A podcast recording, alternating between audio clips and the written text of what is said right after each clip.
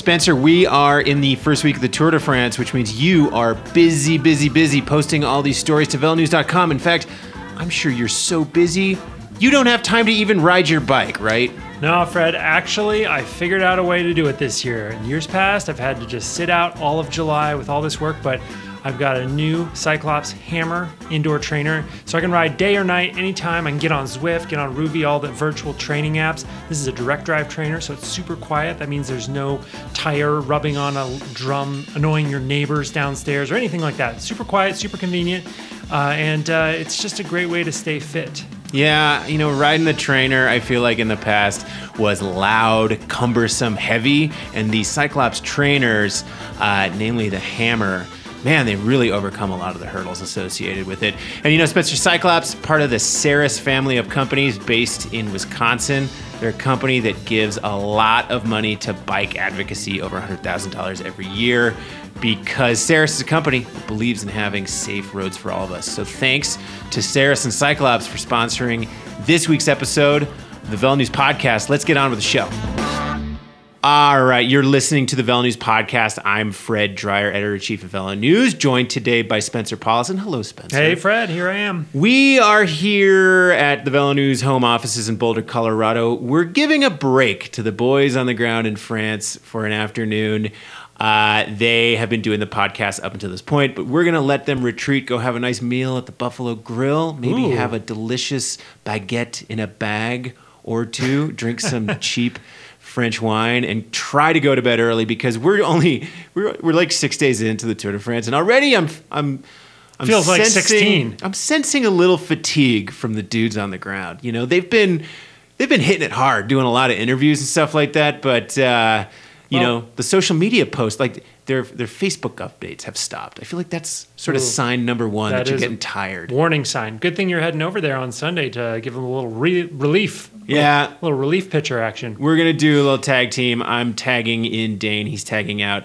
Uh, Hoodie actually posted a photo of, of his hotel room from one of the first nights, and it looked like uh, Closet? no, it looked like a cabin in the woods. Cabin in the woods. Prison cell? Oh, cabin Real rustic. Yeah.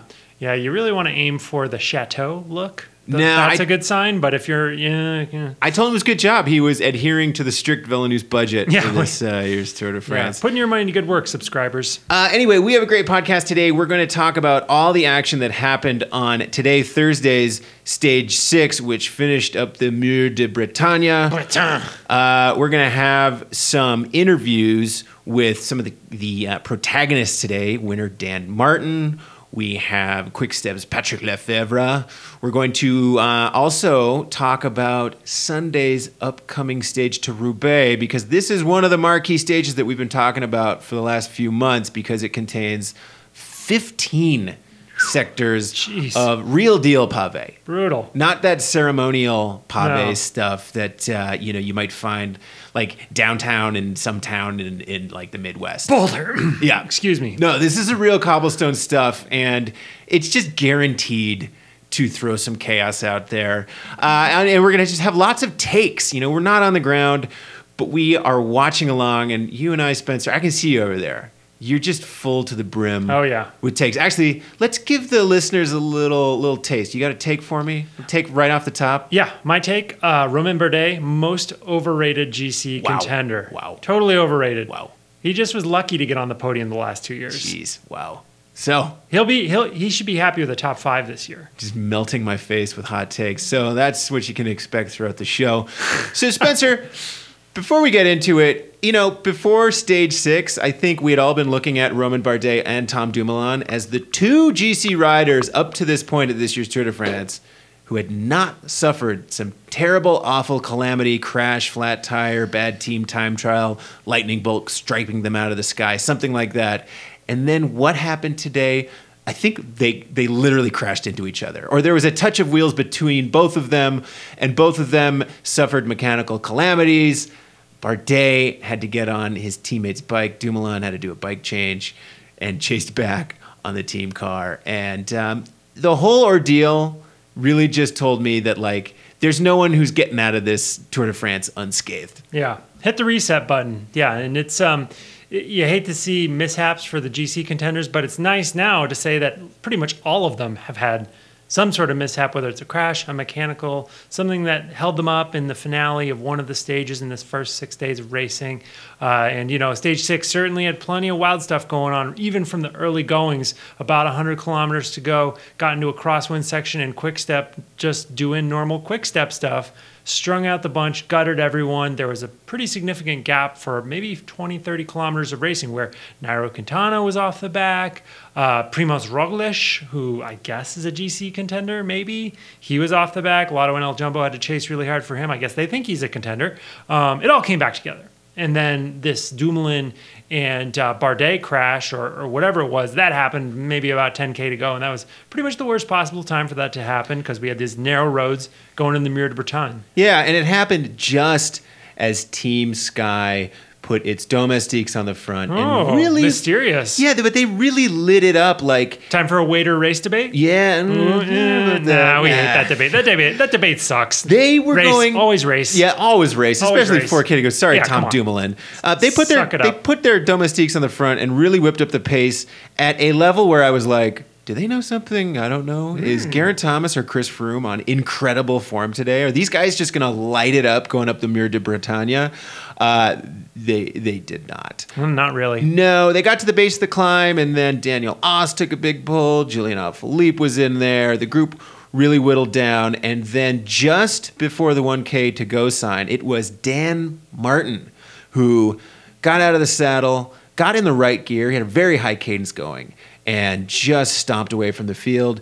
Looked like uh, Geraint Thomas tried to keep him in check. That didn't happen. He pulled off. Richie Porte took a pull. I like how Geraint Thomas's post race quote was all like, "Oh, I was gonna chase him, but then I saw everyone was on my wheel, so I decided not to." Yeah. like I'll just save it for another day. Yeah. It's like, okay, sure, buddy. Yeah, all right. Yeah, yeah. Like, Sorry, Geraint Thomas. You're not going with Dan Martin. okay. uh, Dan Martin did what he did, which was like he looks kind of like a praying mantis. He's like a. I've heard. I think the British commentators on Eurosport or something say he's like a like a chicken pecking after um, little pieces of feed on the ground. You know. Yeah, it's not the most aesthetic, aesthetically pleasing attacking Ooh, style. Real quick, is it more or less aesthetically pleasing than Chris Froome? oh man, that's Ooh, brutal. I'd say. I'd actually say more because More? He's out of the saddle. The bike is rocking back and forth. It's just very jarring. But Yeah. he does appear to put lots of power into the pedal, so he got his big Less gap. elbows involved. Yeah, less elbows. I think I agree with you. So Martin gets his gap, and then the gap starts coming down, and it's uh, Pierre Latour from AG2R, who Uh-huh. for some reason was not back there helping Romain Oh, maybe his radio was broken. Whoops, didn't hear. Yeah. he gave chase, came up just a little bit short, and Dan Martin righted the wrong from 2015 when he was second place on the Mur de Bretagne Daniel. and won the stage. And this was a pretty important result Oh, for Dan Martin. He was thirsty, super thirsty. It's been five years since he won a tour stage. And how long has it been since that uh, team franchise has won a tour stage? So I thought it was uh, had, I thought it was eight years, but actually it was 2015. They won a stage in 2015 with Ruben Plaza. Oh, yeah, I remember that one. Not. Yeah.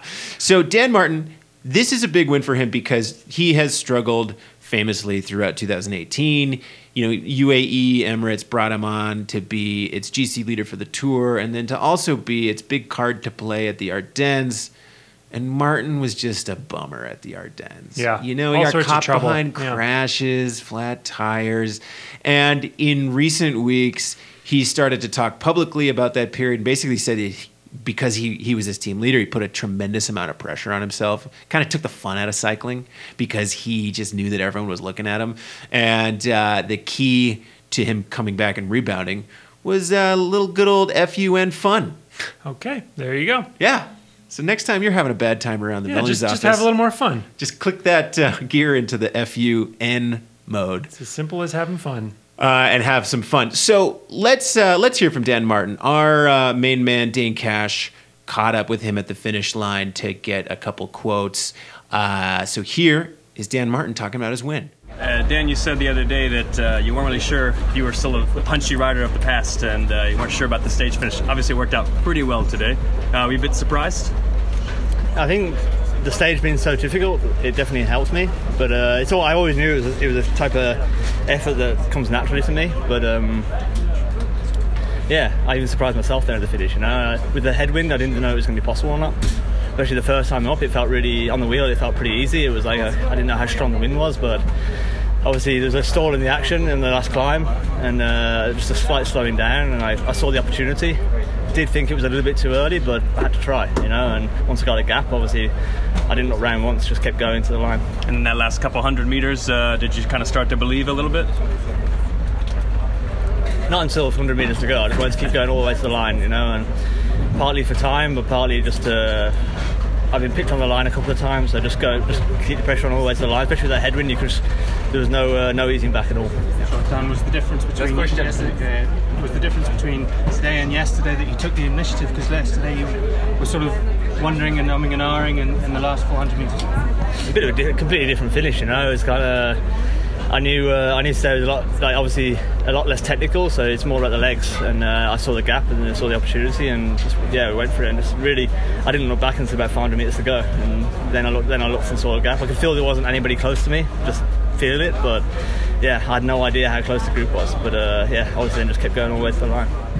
Yeah, I mean, he definitely seemed happy. I, what I do like about Dan Martin is he always seems to be fairly candid at the finish line when he's talking about these results. Um, so the big loser to me, Spencer, on this day, other than Dumoulin and Bardet, was actually Quickstep because Quickstep put a tremendous amount of effort into today's stage. I Oh, mean, man. like you said, they From the get-go. they split up the field, and you could tell that it was all about setting up Julian Alaphilippe, Alaphilippe. their puncheur, um, French spindly climber who's not necessarily a Grand Tour guy, but can excel in Ardennes style races. You know, Alaphilippe just didn't really have it. He had good positioning. He was second wheel on the first ramp of the climb. But you know, once Martin surged, he was pretty far back. He ended up fourth on the day. Yeah, he did.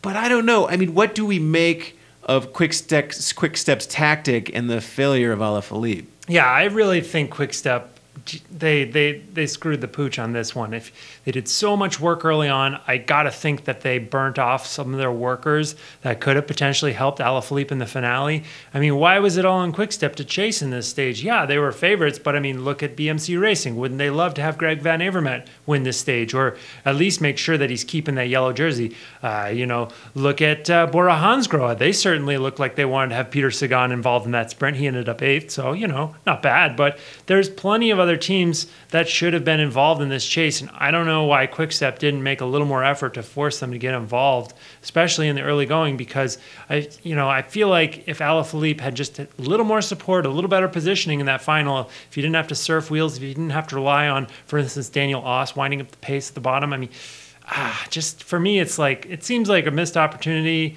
uh, and uh, it's just kind of it makes me wonder, like, what is Alaphilippe's role on this team? Is he actually their guy for a day like this? I mean, Yeah. All right. I'm gonna come in with my my first hot see, takes I was here. this is uh, queuing up this hot I, take. I could tell you were feeling it. Yeah, I'm uh, I'm I'm hitting the trigger on the flamethrower here. Let's go. Uh, Alaphilippe does not belong on Quickstep. I don't think he is uh, in the style and uh, make of this team. Quickstep is a team that has made its bones off of sprints and cobblestone, co- sprints and cobblestones, and the occasional Ardennes Classic. But Alaphilippe, he is he's a tweener, man. He's like good for one week stage races. He can win uphill finishes, kind of. He can hunt for stages, but he's not a pure sprinter. And honestly, it just seems like he sometimes lacks that punch. He's like he's not not as fast as Valverde and not as fast as Dan Martin. Valverde light. Yeah, and so the whole thing has me wonder what's what's the future for Juli- Julian Alaphilippe? What type of racing does he pursue? He's obviously talented. I mean, he's one, you know, top one of the top riders in the world. But is he a guy who continues to target um, Ardennes races, or is he a guy who tries to work on his time trialing, tries to work on his endurance, and maybe tries to turn himself into a stage racer at this point? Yeah, let me defend Julian Alaphilippe for a second here. He's 26 years old. I mean, I know that some guys like Peter Sagan have blasted into these great careers at very young ages, but at 26, Alaphilippe still has lots and lots of time to develop. Uh, he's got another year with Quick Step after this, so I say let's see how it goes and let's see how he develops. It's you know these types of climber races. I think that a guy like Alaphilippe will only get better as he gets into his early 30s, and who knows, he's could he could be the guy who's just sweeping all the Ardennes Valverde style when it's like uh, you know 2022 or something like that. Yeah, I just feel like for a team like Quick Step, when resources are limited and they have this star like Gaviria and they have the you know requirements to be stars on the cobblestones if eh, at some point Alaphilippe just becomes kind of the ugly duckling and maybe maybe a French team gobbles him away. I could see that. I'd love to see Alaphilippe run for a French team because yeah, if you're if you're Patrick Lefevere and you're you know you have this guy who's on the cusp of being good at the hilly races or stage races and then you're going to have to give resources towards him as opposed to giving resources towards Gaviria or even uh, Jungels or someone of that model. It's like, uh, I don't know. What, what do you do? Well, our guys actually caught up with Lefevere to talk about the day and the tactic of the day. So let's check in with Quickstep's main boss, Patrick Lefevere. You guys were uh, riding for Alaphilippe. What were they saying in the bus? Well, a little bit disappointed because uh, we tried to make an echelon. We did it effectively and was some damage. But uh, the crosswind was not long enough to, to do more of it. But uh, I think a lot of riders were in panic this moment. but then in the end, um, yeah, we had no, no riders left. It's normal on this finish. and I had the impression that for Van Avermaet was a good thing that uh, some guys were away to protect his yellow if he couldn't win. And uh, yeah, Dan did a big number to, to go one kilometer for the finish with long, his long jump, huh? with his headwind and then Latour and then on the last 300 meters I think um, Valverde attacked and, and Julian was fourth. If he had uh, third, he became on two seconds. But uh, to be honest, I think they didn't have really the legs to win. No, neither Philip. Philip uh, Gilbert. He said uh, had a bad moment on the very steep uh, piece and could not recover anymore. It's been a great start for the team. Two wins with uh, Gaviria, Gilbert going well. And uh, you guys have to be happy with how the race has started. Yeah, of course. Even uh, we had a little bit bad luck because Gaviria crashed the second day where he could win as well. And then in the time trial we blew each other up. And to reorganize, I think we lost 15 seconds and we arrive at seven. So we cannot complain. We are still with uh, three guys in the seven first of the. Of course, the next two days, I don't think uh, a lot of will change, but we have six, five, and four in the classification. I think uh, other teams have worse. You guys, you brought this kind of uh, super team to this tour. What a, what a great team. You guys have someone once for every terrain. We have a great team and we did a great job the whole year and we take our person also uh, responsibility the whole tour because we're quite alone to work and the guys becomes nervous for this. And man, for Sunday, race day. Sunday, yeah. Well, some of your colleagues uh, asked this morning when we wanted to take a yellow today, but I say you can, you can make ten plans, but if you don't have the legs, uh, nothing's going to happen. nothing's going to happen. And uh, it's not because that's not Paris Roubaix. It's only a stage in the tour with some cobbles, and it's totally approach is totally different. How is it different? Well, Paris Roubaix is 265 kilometers. You li- live one week uh, or more, more than one week mentally to there, and now the guys are quite tired already after a week. Yeah, of course. It's uh, all specialist on Roubaix. And here you have a mixed peloton with little skinny Colombians. Uh, Yeah, but you remember last cover stage, Nibali was even second, I think.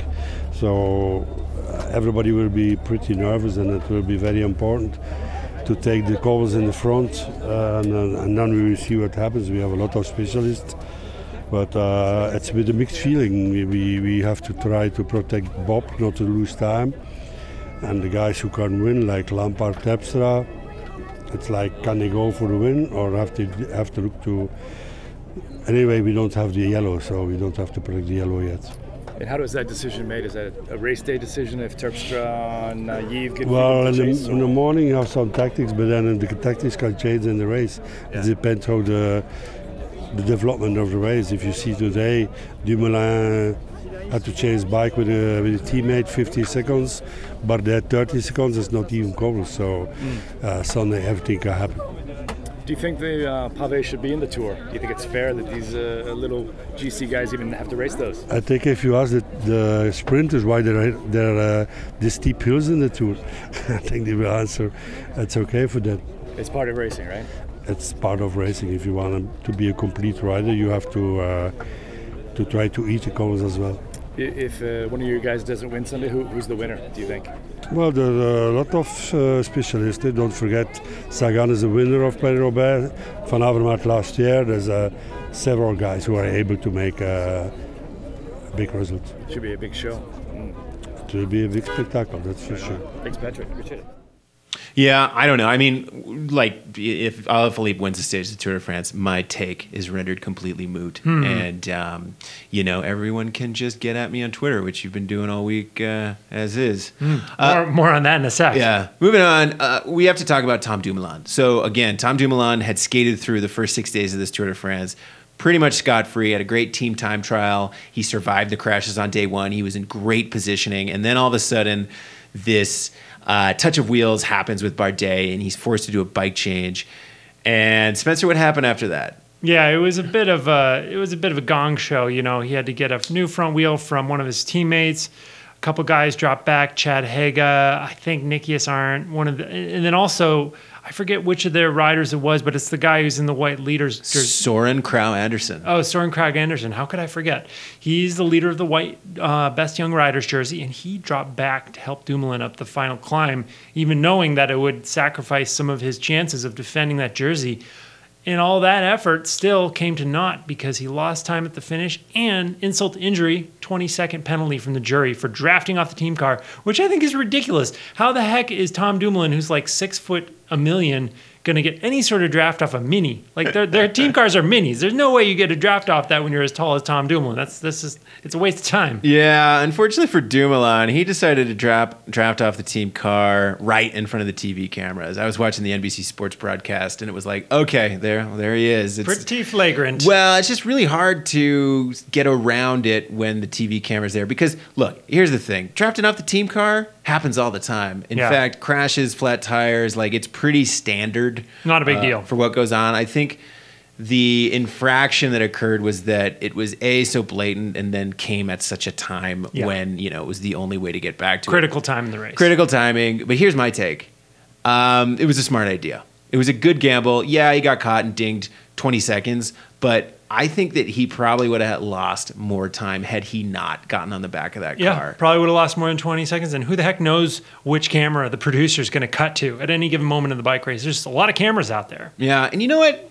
It's for for those people who are going to want to um, chastise him again. Riding off the team car is something that people do all the time. But B, you know, it's not like he was holding on to the car. He's It's not still, like, got, still got a pedal. yeah, it's not like he was doing the stickiest of sticky bottles. No, a sticky icky. Yeah, I mean, if he was doing a Vincenzo Nibali and holding onto the side of the car, Yeah. Oh, you want to see how to cheat, Tom? Let's check this out. yeah, that's one thing. But just riding off the back of the car, I have less problem with it. Me too. Um, but it's unfortunate now because he is now, you know, he lost 52 seconds or so time gap At the finish, yeah. plus the 20 seconds. Yeah. So now he's over a minute 10 back, which puts him kind of in the same territory as Chris Froome. Yeah. Again, the reset button got hit there, you know? Yeah, and you know, considering he's a guy who won the Giro two years ago by seconds, hmm.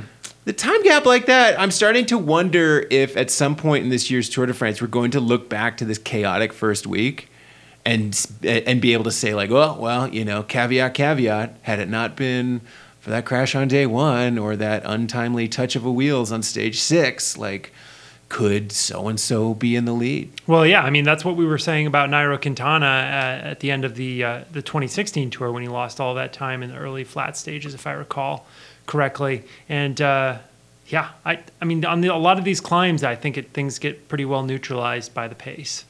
breaking breaking news here seems like so so at the finish line tom dumoulin's sunweb team apparently was super chapped about this whole thing Yeah, I and would be. they closed up shop did not talk to reporters there were many reporters there uh, director sportives riders everyone just kind of bailed out and took off which understandable so they just put out a very short uh, statement Terse.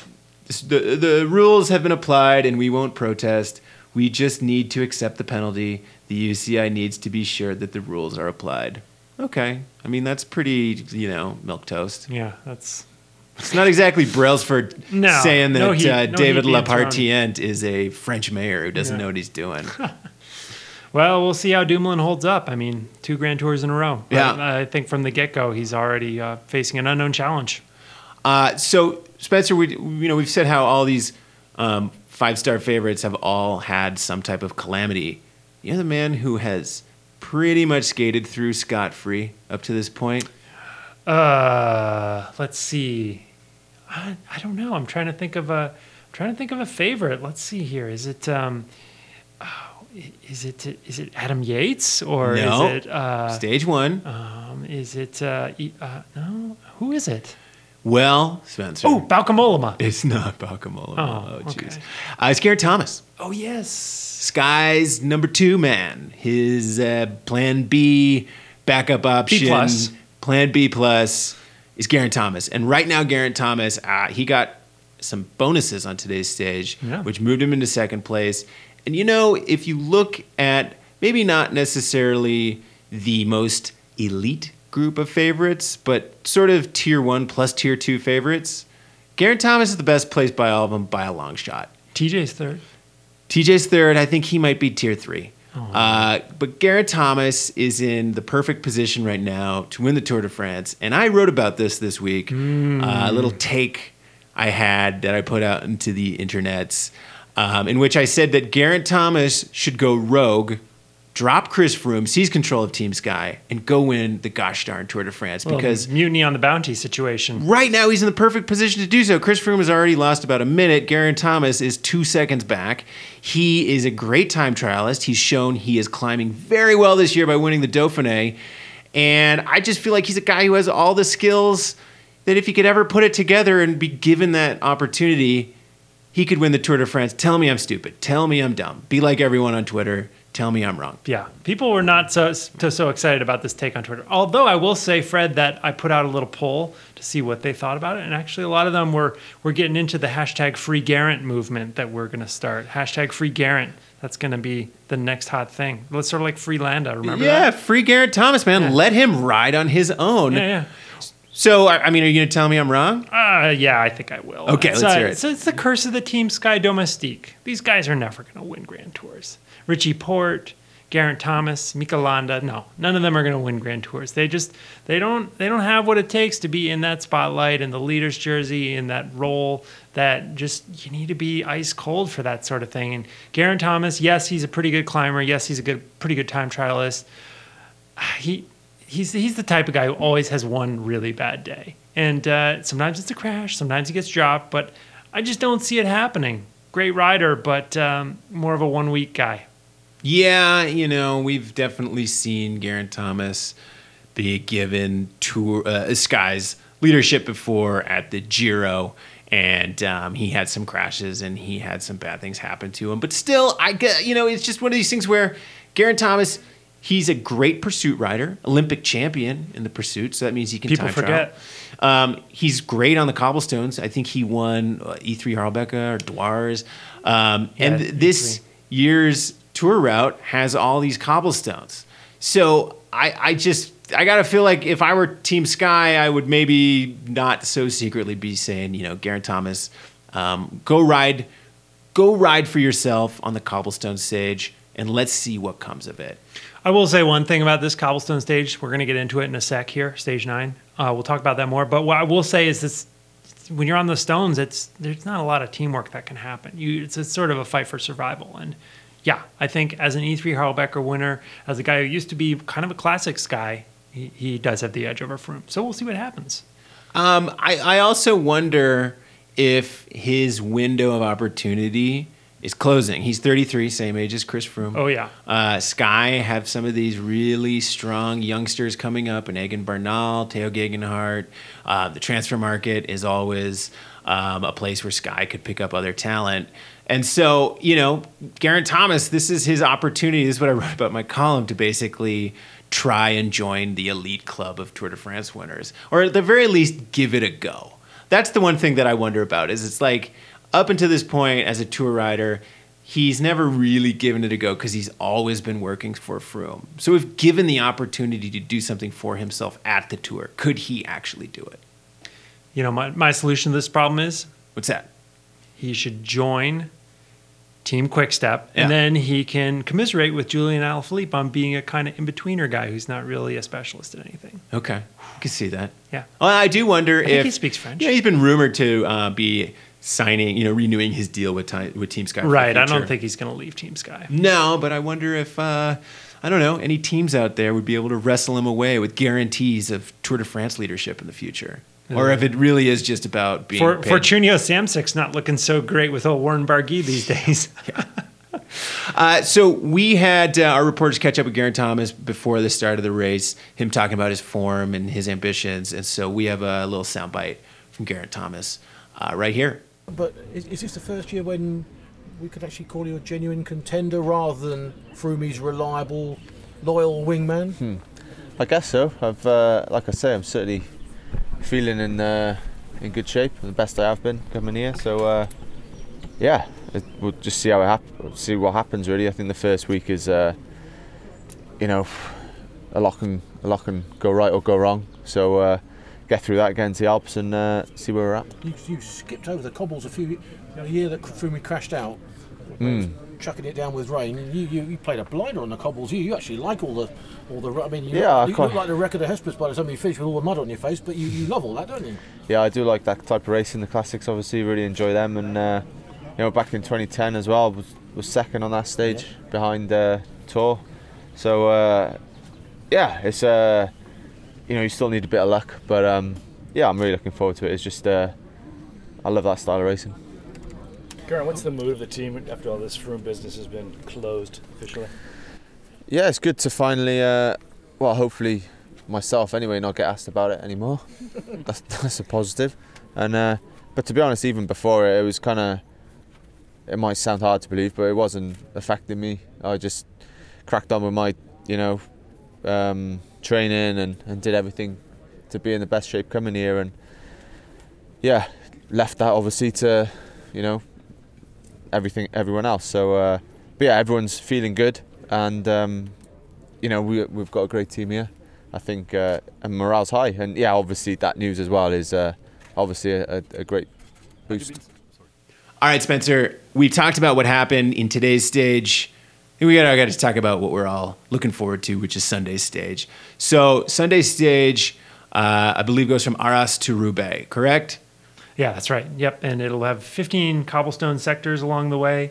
It's a pretty pretty short one as far as these go. It's 156 and a half kilometers, but uh, those cobblestones are going to make it feel quite long, I think. Yeah, and again, it's not um, sort of the Belgian cobblestones. It's not the training wheels cobblestones. It's the real deal stuff. It's a few um, pretty famous sectors, and it's going to cause havoc. That Yeah. long of that long and that many sectors is definitely going to cause havoc. And the whole thing brings up the question that you know we've had uh, before in pro cycling, which is should pave be included in Grand Tours? I think a lot of our readership has said that they think it should. It makes it very interesting, makes it very exciting, but should this many and this degree of difficulty of cobblestones be included in Grand Tours? I, you know, I guess the argument for no is that these Grand Tour favorites spend all year preparing for the Tour de France. Their teams spend millions and millions of dollars assembling um, rosters of riders, training them, taking them to places like Tenerife, um, getting them ready for the mountains and the time trials and the stages that are going to be decisive. And all of that work can be completely thrown away by like one errant slip on the cobblestones. Yeah, it's tough when you have to actually like ride your bike and be technically proficient and uh, you know have some skills and have some luck and be able to like you know ride competently in a fast bunch.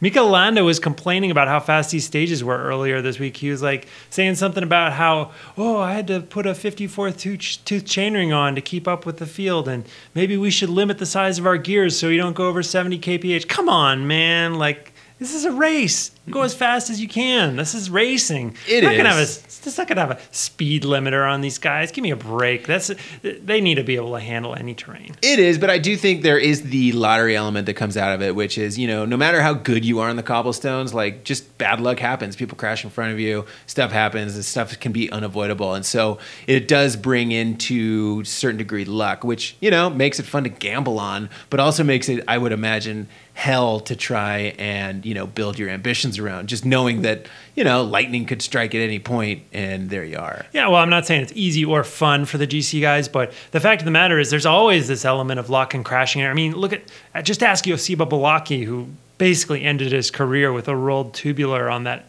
Alpine descent or whatever it was back in the day of the Tour de France. I mean, it can happen in, in the, the most pristine, smooth pavement through the Alps or Pyrenees or anywhere else. You, you can have these crashes. It's just a matter of, you know. Yeah, you can, but I just feel You like make your own luck too. pave increases the uh, chances for something like that happen happening. And you're right, you do make your own luck because uh, we've seen a number of riders recon the cobblestones this year. Uh, back in April and May, there were all these stories going around about like Nairo Quintana and Mikel Landa. I believe Landa participated in Dwars door Vlaanderen. Um, Romain Bardet, he did a recon. Uh, it sounds like the uh, Adam Yates did several recons of the stage, and then um, Valverde did. Uh, was it Dwars or was it E3? Yeah, he did really well. Yeah, he wasn't messing around. No, to race. no one's surprise, He was on he the did fine. attack. Yeah, he did fine. Bless his heart. That's Valverde. Um, let's check in with uh, Patxi Vila. He is the coach and team direct, one of the directors at Bora Hansgrohe, and he and Peter Sagan did some recon of the cobblestone stages. And you know, Pashi said it's the real deal. So let's get his take on what the riders are going to face. Because describe that stage on Sunday, uh, that's like a real Paris-Roubaix stage. Absolutely, absolutely. So when we were doing the recon uh, just uh, three days before uh, Paris Roubaix, it was basically the same. So we just uh, because a lot of uh, so it's, uh, if I'm right, it's 29 k's of, of so uh, Paris Roubaix is 55, so it's uh, more than half of Paris Roubaix. More than half. Uh, yeah, and uh, and the real Pavé, you know, it's not that it's okay, yeah, those uh, half of uh, one or two stars Pavé, they are like real uh, Pavé sectors, and yeah, it will be be challenging for the GC guys. Is it uh, almost uh, cruel to have these little Colombians and little uh, GC riders have to ride such a demanding stage like that?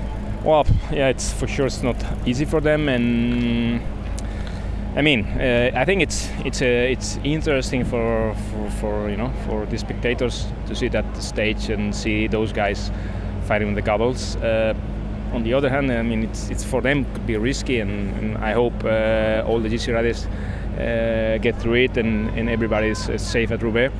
Um, yeah, I mean, uh, I understand the organization. They want to, you know, to, to put. I mean, like this short stage of 65 k's. I mean, I, I think they're trying to, to to make the race more interesting, and that's good for everybody.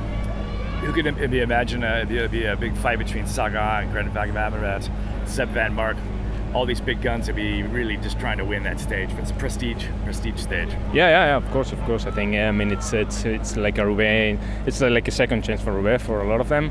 And yeah, it's a stage in the tour with uh, which is a big win. And yeah, I'm pretty sure will will be a, a nice. Uh, a nice uh, stage.